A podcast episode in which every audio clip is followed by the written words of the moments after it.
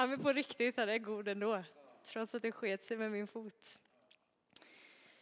Ska vi be en bön? Helige Ande, vi tackar dig att du är här. Tack för din närvaro mitt ibland oss. Tack att där din närvaro är, Gud, där finns det klarhet, där finns det skärpa, där blir det rymlig plats liksom på våran insida. Tack att där din närvaro är så ser vi att ingenting är omöjligt för dig, ingenting är omöjligt tillsammans med dig.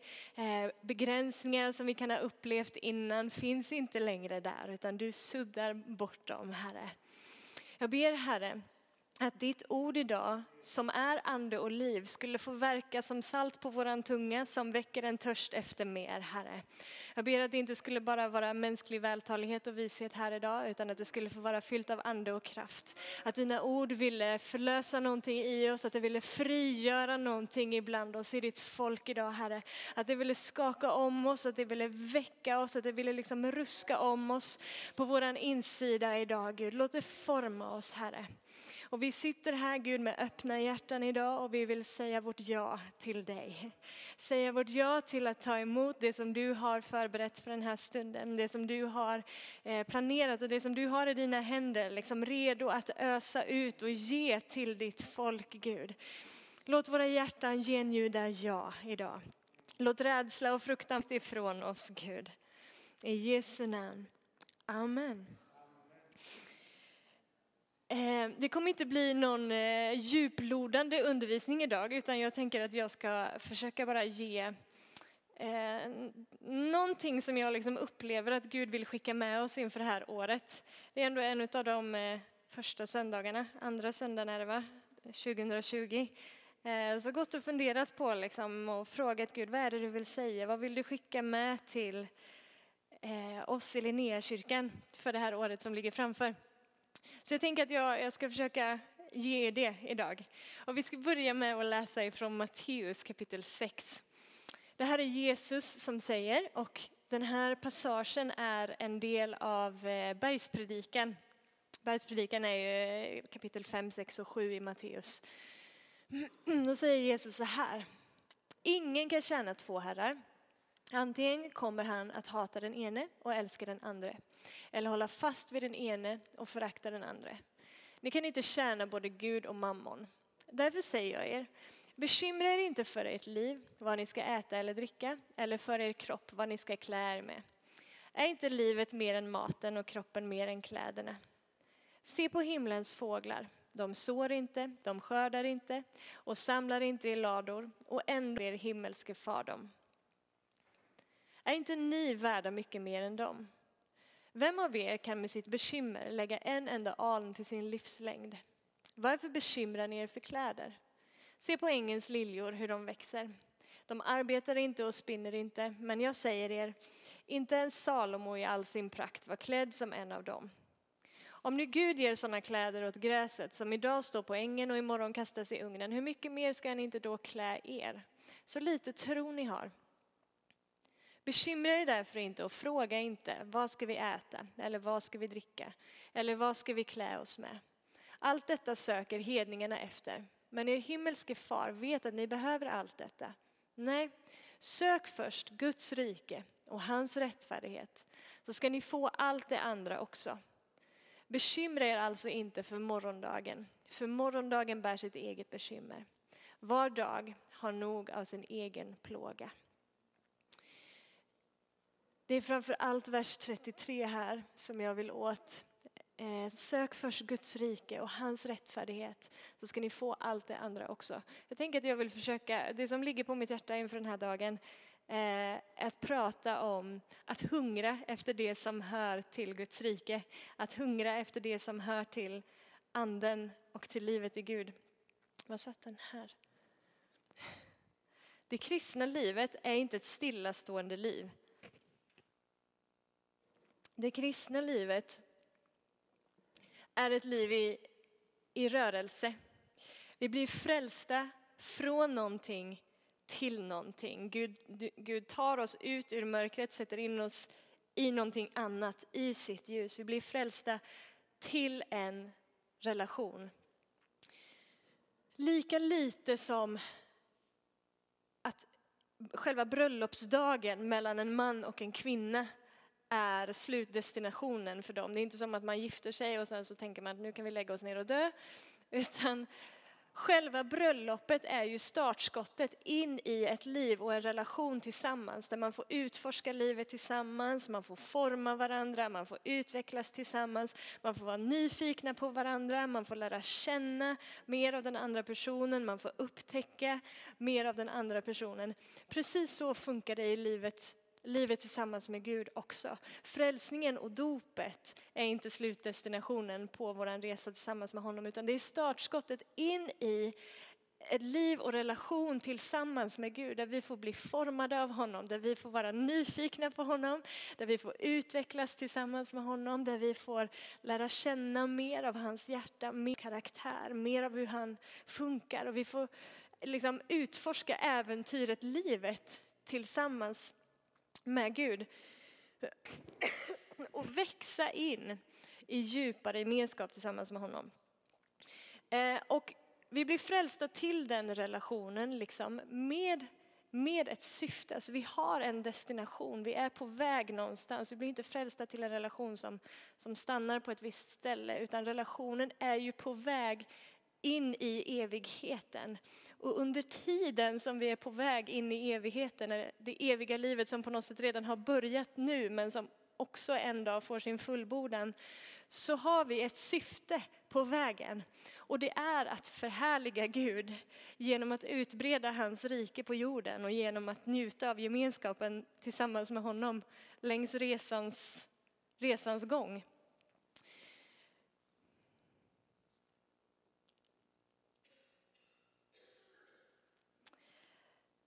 Ni har upptäckt det tror jag, ni som eh, har levt eller lever i en relation, att när man lever i relation med någon så börjar man få nya intressen. Helt plötsligt så, helt plötsligt så börjar man liksom intressera sig för vad den andra personen intresserar sig för. Man själv inte alls har liksom brytt sig innan. Peter kan sånt här med aktier, alltså jag kan inte ett smack om aktier och helt plötsligt så börjar jag fråga, hur går det med den här aktien? Hur går det, hur går det för den här aktien? Liksom. Bara för att det, han pratar om det, liksom. han, han tänker på sådana saker. Jag har väl aldrig någonsin i hela mitt liv tänkt på en aktie innan. Liksom. Men, men helt plötsligt så tänker jag på det för att för att jag är med honom så gör det någonting med mig. Liksom. Jag, jag börjar intressera mig för det som han intresserar sig för. Det, det som ligger på hans hjärta börjar också ligga på, på mitt hjärta. Liksom. Och sånt som han tycker är roligt att göra. Men jag uppskattar också att göra det då. För att det är hans glädjeämne. Liksom. Det är sant på det mänskliga planet. Men det är ännu sannare, någonting ännu djupare händer när det kommer till relationen mellan Gud och människa. För i mötet med Kristus så verkar det som liksom att våra intressen, vårat begär, våran längtan bara helt fullständigt omformas och doppas i någonting annat.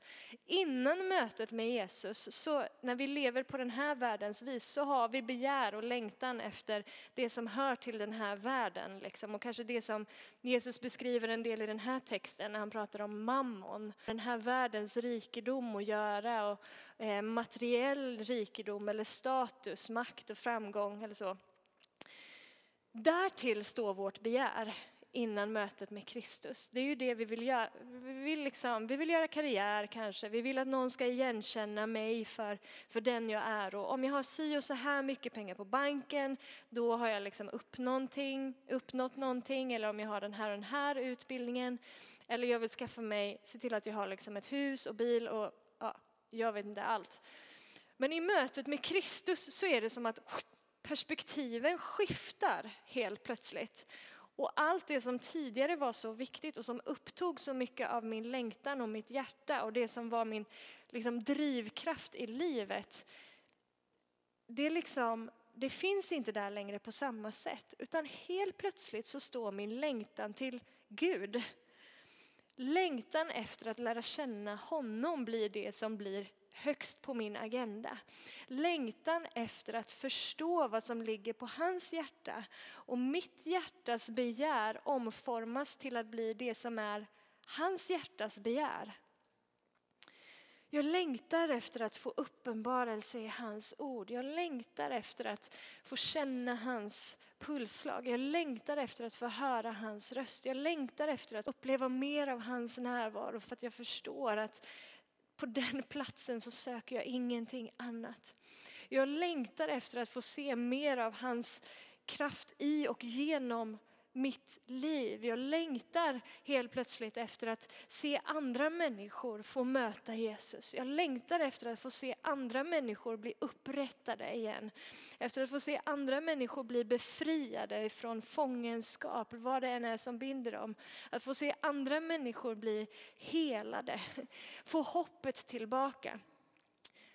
Helt plötsligt börjar mitt hjärta bulta för de grejerna och det är ju ingenting som, som jag har kommit på själv liksom, eller som jag i mitt kött har lyckats uppbringa. Men Gud i sitt suveräna verk, liksom, när han får ta sin plats i mitt liv så börjar de här grejerna helt plötsligt att, att bubbla på min insida. Liksom. Som Adam, han, han brinner för det här folket nere i Irak eller Mellanöstern. Liksom. Det är inte, han har ju inte kommit på det själv. Vad är det som har hänt? Men en del av Guds hjärta har tagit sin plats i hans hjärta. Och det som liksom får Guds hjärta att brista och, och gråta, det får Adams hjärta att brista och gråta och, och ropa liksom till Gud. Så hans hjärta kommer oss till del och vi längtar efter det som han längtar efter. Och i Sandetag, så här funkar det för mig i alla fall, i samma andetag som den längtan eller det begäret efter det som hör till, till det andliga livet i Gud att göra. Samma andetag som det kommer in så, så kommer också insikten att jag kan inte få det här att ske i min egen kraft. Jag kan inte frälsa någon annan. Jag kan inte hela någon annan. Jag kan inte upprätta någon annan. Jag kan inte bara se till att någon annan får hopp. Jag, jag, kan inte ta mig uppenbarelse själv. Jag kan inte liksom göra mig själv mera fri på insidan efter, från det som har velat hålla mig bunden. Jag är så beroende av dig, Gud.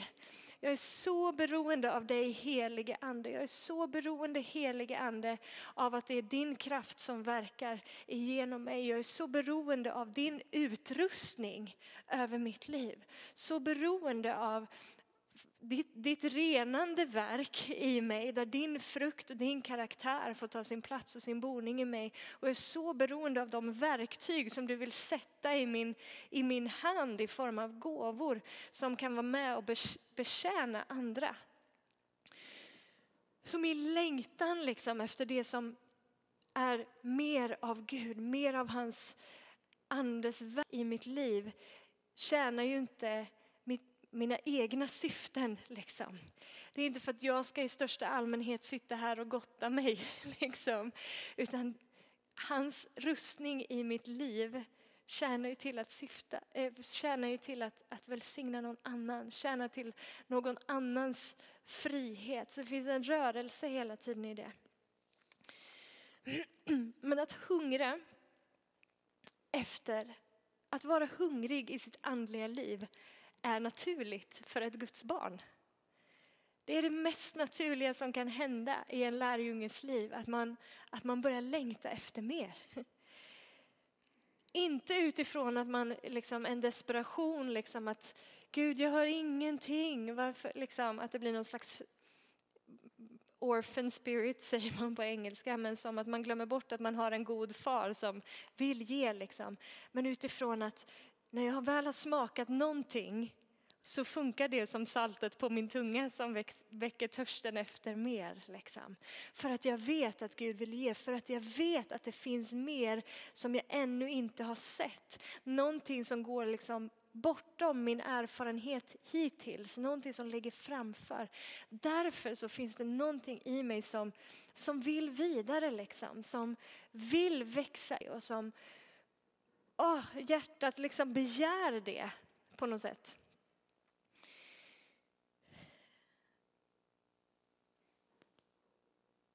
Pratar Bibeln någonting om hunger? Ja, det gör den. Jesus säger lite tidigare faktiskt i bergspredikan, eh, kapitel 5 och vers 6. Det finns några verser där i början av kapitel 5 som är liksom, det är hela inledningen till bergspredikan så finns ett avsnitt som kallas för saligprisningarna. Det här är en av saligprisningarna. Saliga är de som hungrar och törstar efter rättfärdighet, för de ska bli mättade. Så Jesus pratar om liksom att det är naturligt att hungra och törsta efter det som hör till rättfärdighet, liksom, efter det som hör till mig, den jag är och det sättet som jag lever på, det som är rätt och riktigt. Det är naturligt liksom, att ni hungrar och törstar efter det. Och de här saligprisningarna tror jag är Jesus liksom, liksom, eh, på något sätt deklaration som är hela inkörsporten till ett liv i Guds rike. Liksom.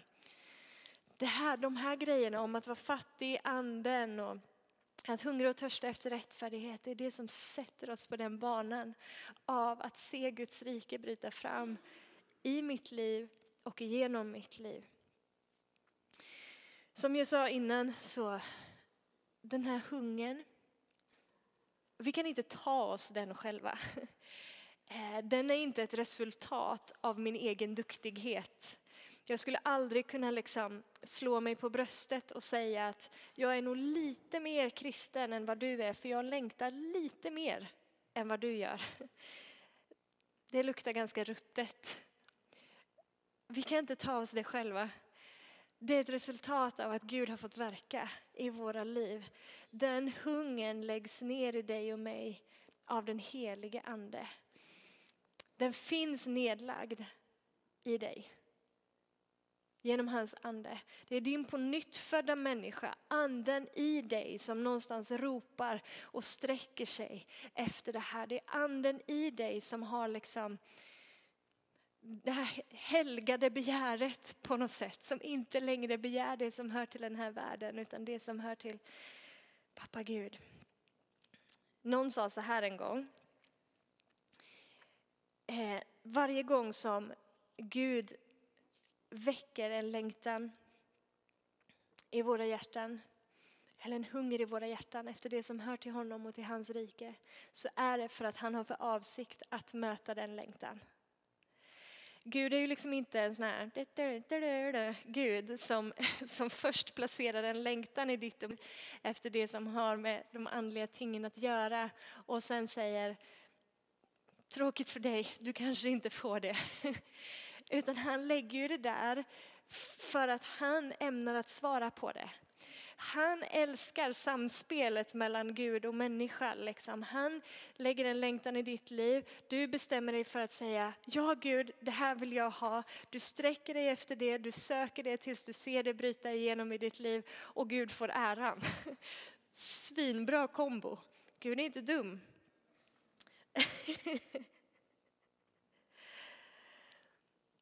Det här med tillväxt då, eh, i sitt andliga liv. Paulus pratar vid flera tillfällen om eh, Guds hjärta liksom, efter ett folk som är moget. Eh, och han pratar om hur han har eh, rest, han reser upp tjänstegåvor i församlingarna till att utrusta folket till att utföra sin tjänst så att de ska kunna växa upp i mognad.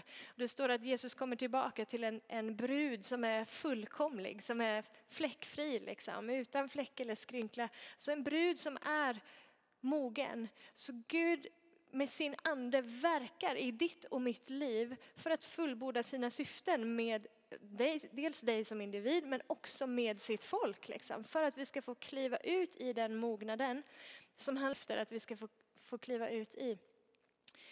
Eh. Tillväxt och mognad verkar också har varit en del av Jesu liv. Det finns faktiskt några verser som, eh, som visar på det. Eh, och Jesus, han var ju han var fullt ut Gud, han var också fullt ut människa. Han väljer att leva sitt liv här på jorden utifrån mänskliga parametrar. Eh, så att vara lika beroende av den heliga ande som du och jag är. Och så står det så här, vi kanske kan få upp dem. Eh, pausa den första versen där så länge, för den handlar inte om Jesus. Men de två nedre verserna där. Lukas 2.40. Och pojken växte och blev starkare, fylldes av vishet och Guds välbehag vilade över honom. Lukas 2.52. Jesus växte i vishet och ålder och välbehag inför Gud och inför människor. Han växer. Han växer i mognad, han växer i vishet, han växer i välbehag inför Gud. Det, det, kan vi ju fundera lite på teologiskt hur, hur, det hänger ihop. Liksom. Hade inte Gud fullt välbehag till honom från början? Eller? I have no idea, men så där står det i alla fall. Jesus växte i vishet, i ålder och välbehag inför Gud och människor. Den översta versen där, Lukas 1 och 80, handlar om Johannes. Så här har vi ytterligare ett exempel på tillväxt, liksom, mognad. Barnet växte och blev starkare i anden. Och han levde i ödemarken fram till den dag då han skulle träda fram inför Israel. Man skulle ju kunna önska att det här med att växa liksom i sitt andliga liv, växa i relationen med Gud, växa som kristen och bli mogen, att det skulle bara hända automatiskt. För att jag har bekänt mig till Jesus och för att jag går till kyrkan. Det vore himla smidigt. Men eh, det funkar inte så. Du växer inte i mognad per automatik för att du går till kyrkan och säger att du är kristen. Många har säkert liksom hört liknelsen några gånger att du blir inte en bil för att du ställer dig i ett garage. Lika lite så växer du i anden bara för att du, du går till kyrkan på söndag. Det, det kommer göra någonting med ditt liv om du sitter med öppet hjärta och säger ja till Gud. Men tillväxten i anden är ett samspel mellan Gud och människa. Vi tar oss inte hungern efter att växa och kliva in i, i mer. Den, den lägger Gud i oss, men vi säger ja.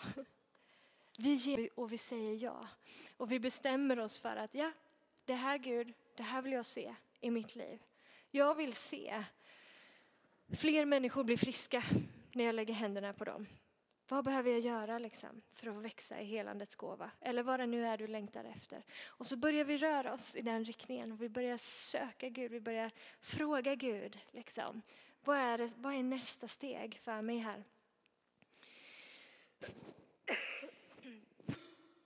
Om man nu tittar på eh, kontexten, kan vi lägga upp den Matteus-texten igen då?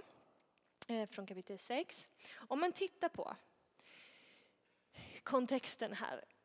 Eh, versen som vi på något sätt har ramat in i det här sammanhanget är i vers 33 där Jesus säger sök först Guds rike och hans rättfärdighet så ska ni få allt det andra också.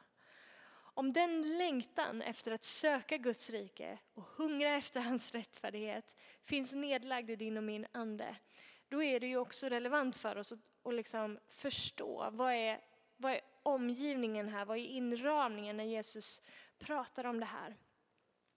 Han har precis liksom ställt två kontraster här emot varandra där han pratar om Gud eller mammon. Du kan inte tjäna två herrar, antingen kommer du älska den ene eller och hata den andra, följa den ene sig ner på den andra. Det, det går inte liksom. Du kan bara tjäna en herre.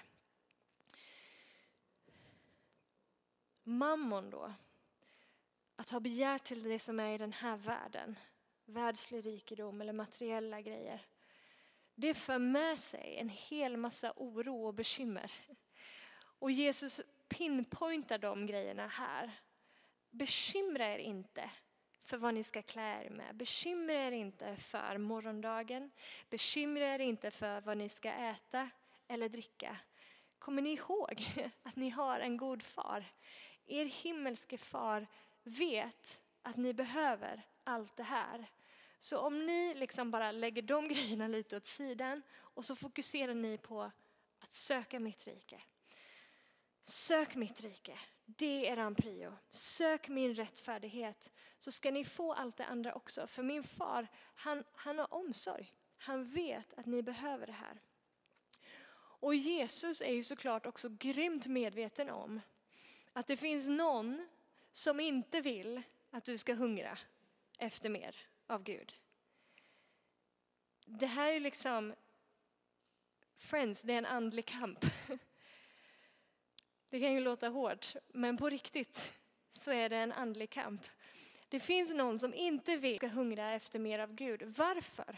För att om du börjar hungra och söka efter det som hör till Guds rike så sätter du dig själv på en resa av tillväxt, en resa av mognad där Guds rike mer och mer kommer bryta igenom i ditt liv och i människornas liv runt omkring. Och om det gör det, då tvingas han som inte vill det då tvingas han på flykten. Ju mer Guds rike bryter fram genom ditt liv, desto mer tvingas mörkret undan. Det tvingas att retirera. Självklart vill inte han det. Och han är inte heller dum, så han kommer ju såklart att göra allt han kan för att få dig att inte hungra efter mer av Gud. Hur gör han det då? Ja, men bland annat genom att få dig att fokusera på helt fel sak. Genom att distrahera dig liksom, till att tänka på det som hör till den här världen. Och oroa dig och bekymra dig för var ska mina pengar komma ifrån? Eller hur ska jag lösa det här? Vad ska jag ta vägen sen? Var ska jag bo? Vad ska jag ha för jobb? Vad tänker den här människan? Drrr. Om han kan se till att ditt huvud, att ditt sinne är så cluttered, liksom. Att det inte finns utrymme i ditt sinne eller i ditt hjärta att ens känna att du har en hunger efter Gud. Mission accomplished för honom. Då blir man lite stillastående. Så Jesus säger, bekymra er inte för de här grejerna. Lägg det där åt sidan. Vet att Gud är god. Vet att Gud har omsorg för er. Och så lägger ni ert fokus på det här. För då tar han hand om resten. Ge ert hjärta till att söka mitt rike. Ge ert hjärta till att söka min rättfärdighet. Lyssna efter den där hungern som finns i dig. Det var någon som, jag såg något citat någon gång som någon hade skrivit. Eh, som skrev att eh, mitt barn om du inte hungrar efter mig så är det för att du mättar dig själv med andra saker. Jag tänker att det kan ligga någonting i det. Vi mättar oss själva med massa andra saker och det är fiendens strategi att få oss att käka massa andra grejer så att vi till slut inte ens upplever att vi har en hunger efter mer av Gud och våra sinnen är liksom all over the place.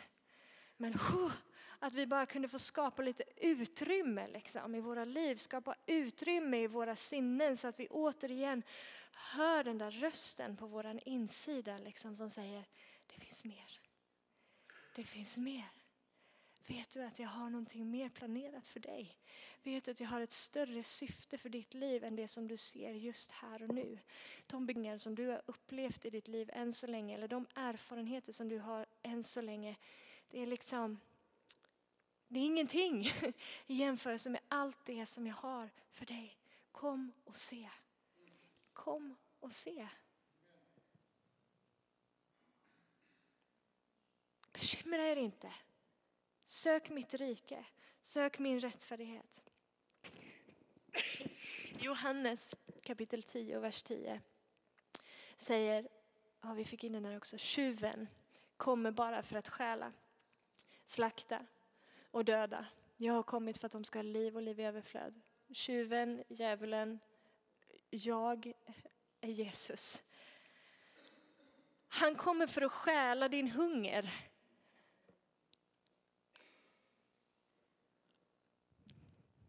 Det är lätt kanske att vi sitter här och bara känner oss lite så här halvdåliga som kristna för man, jag längtar inte efter mer av Gud, jag känner inte den hungern. Liksom. Är jag en dålig kristen? Nej, den finns nedlagd i din ande men tjuven kommer förstjäla stjäla den. Och han använder vilken strategi han än vill, vilken strategi som han vet funkar på dig för att du inte ska uppleva den där längre. För att få dig passiv i ditt kristna liv, för att få dig att inte sträcka dig efter det som hör till den helige ande. Och det som han kanske också använder strategin av att varje gång som du känner en längtan eller hunger efter mer så viskar han lite lögner i ditt öra som säger tagga ner lite nu. Nu är du lite för kristen. Nu är du lite för andlig här. Dämpa dig lite. Vi vill inte sticka ut alldeles för mycket. På riktigt. När har Jesus någonsin sagt det till någon liksom, som längtar efter att följa honom och leva så som han levde? Skulle Jesus säga till någon som längtar efter att vandra på det sättet som Jesus vandrar, nu får du nog tagga ner lite. Dämpa dig så att du inte sticker ut. Alltså what? Det är inte ord ifrån Gud. Men de där lögnerna liksom, nej nu är du nog lite, liksom, passa dig nu liksom, så att det inte går överstyr. Gud tar hand om det. Gud är din herde. Han kommer se till att du håller dig in, liksom, inom ramen för hans vilja. Så länge du liksom, lever i hans ord, så länge du lever stadigt rotad och planterad i en församling med sunda människor runt omkring dig, så länge du lever i bön. Vi behöver inte oroa oss då för att det ska gå överstyr. Liksom, spring! Spring in i det som Gud har för dig. Låt den där längtan få bara Låt det få brinna liksom. Vi behöver inte kontrollera den, vi behöver inte strypa den hungern liksom, i rädsla för vad någon annan ska tänka. Du är fri. Du är fri att springa. Det är glastaket som finns i våra sinnen ibland som lägger den begränsningen på dig. Alltså, skicka det tillbaka dit det kom ifrån. Du är fri att längta.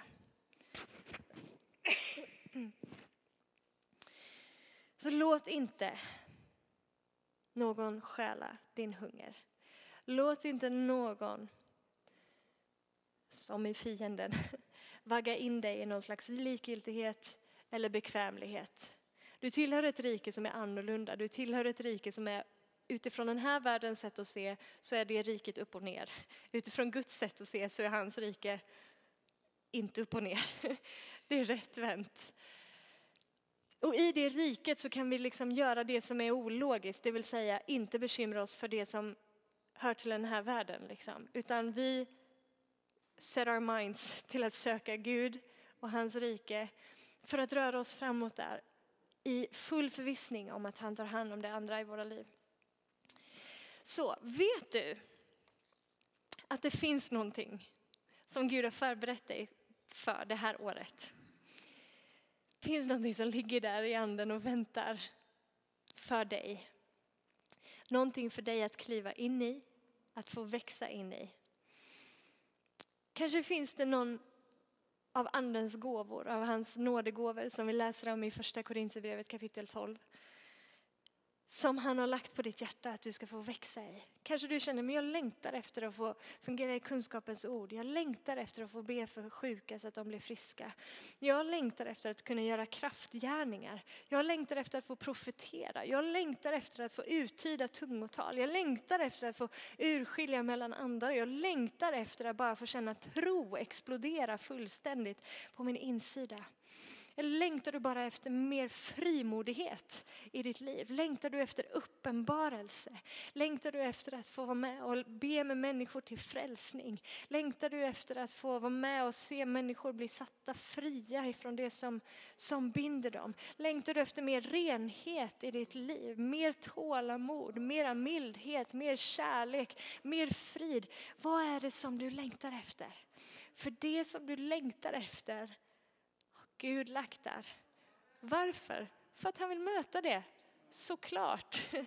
För att det finns förberett för dig där. Så våga längta. Våga sträcka dig in i det. Våga efter det. Våga röra dig emot det. När vi pratar om att hungra och längta efter Gud och när jag nu liksom pinpointade några specifika saker som man kan hungra eller längta efter så handlar det ju inte någonstans om liksom att det är jag som, ja men jag känner att jag längtar efter att fungera i kunskapens ord. Och så är det bara jag som bestämmer liksom, att det ska hända och jag dikterar inför Gud liksom att ja, kunskapens ord, det kör vi Gud. Nej, han har koll på din resa. Han har lagt den längtan där. Och det enda som vi gör är att vi, vi lutar oss in i det som han redan har förberett. Vi dikterar inte, vi bestämmer inte, men vi lutar oss in i och frågar Gud, vad är det för något som ligger där? Vad är det som du har förberett mig för det här året? Vad är det som jag kan få kliva ut i? På vilket sätt kan jag få se dig verka i och genom mitt liv ännu mer? Och så säger vi ja. Så gensvarar vi på den längtan. Det här kan vara viktigt också att ha med sig. Eh, när, när... Så här funkar jag i alla fall. Jag längtar efter någonting i mitt liv och jag börjar be för det. Och sen så liksom nästan undermedvetet så är det som att det skapas en bild i mitt huvud av hur det här kommer att ske. Hur det här kommer att gå till och liksom utkristallisera sig. Och så har jag en viss sån förväntan. Ehm, och det där, det är inte alltid asbra. Alltså, för att de där förväntningarna är liksom inte alltid som de limmar med verkligheten som Gud har tänkt. Så här gäller det på något sätt att bara fortsätta luta sig in i mot Guds på något sätt hjärta och lära sig att se vad det är han gör och på vilket sätt som han planerar att det här ska ske genom ditt liv oavsett hur omständigheten ser ut. För ganska ofta så kan det vara så att du börjar röra dig mot någonting liksom, i livet tillsammans med Gud. Och helt plötsligt så händer det massor med saker i ditt liv som du tycker kommer och förstör liksom, på den här resan. Eller som blir svinjobbigt. Det kanske kommer världens storm helt plötsligt. Eller du liksom möter ja, men det ena och det andra som du upplever som hinder på vägen Det kanske är så att fienden har för avsikt att det ska vara hinder på vägen. Men Gud har full koll på din och min resa. Han vet vad han gör. Ingenting liksom catches him by surprise. Han trillar inte av sin tron för att en omständighet händer i mitt liv som du och jag inte hade planerat skulle vara där. Han har liksom koll på läget. Och oavsett vad som händer i ditt liv och dina omständigheter så kommer han att använda det för att verka ut sina syften. Så det som du längtar efter och rör dig in i, kanske den här jobbiga omständigheten syftar till att föra dig ut i just det. För dina till synes liksom första anblicken så kanske det verkar som att det är precis raka motsatsen. Men Gud låter det samverka till det bästa. Så vi fortsätter att bara luta oss in i, fortsätter att hungra och längta och sträcka oss emot och söka och be. Vårt jobb är inte att säga hur det ska ske, utan vårt jobb är att säga ja.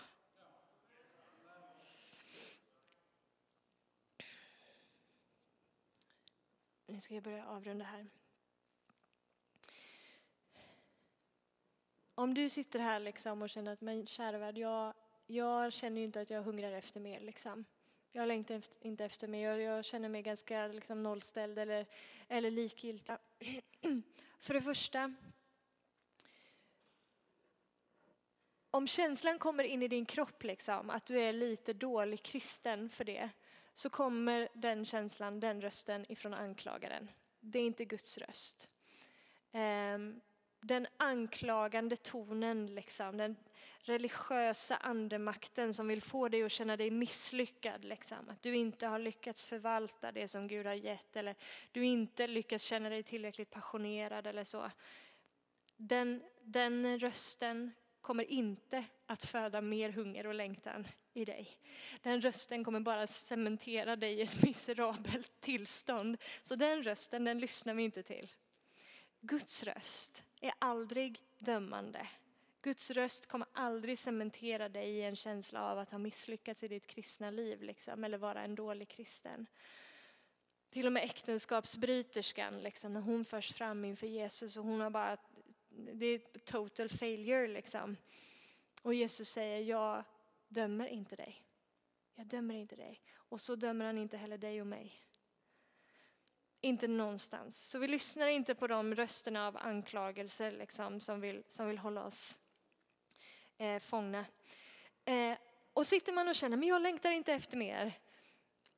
Så det är fine. Första steget är att längta efter att längta. Gud, jag känner inte hungern, men jag vill hungra. Där kan man också ta sitt sitt avstamp någonstans. Och återigen, vi skapar inte den hungern i oss själva. Varken Gud eller jag när jag står här och pratar är intresserad av att försöka vispa upp någon slags liksom, hunger eller passion eller längtan i dig efter mer. Det vore ju patetiskt. Liksom. Det kommer, hunger efter Gud är aldrig forcerat. Hunger efter Gud är ett vilsamt gensvar. Så om du känner dig pushad liksom, eller bara nu måste jag in i det här. Det, så funkar inte Gud. Hunger, sann hunger som föds av den helige ande kan kännas som att det, det brinner liksom på insidan av iver, men den är vilsam. Och det är vilsamt att säga ja och svara på den hungern, även om det, man kan kom, känna sig ivrig. Liksom. Men det känns inte pushigt.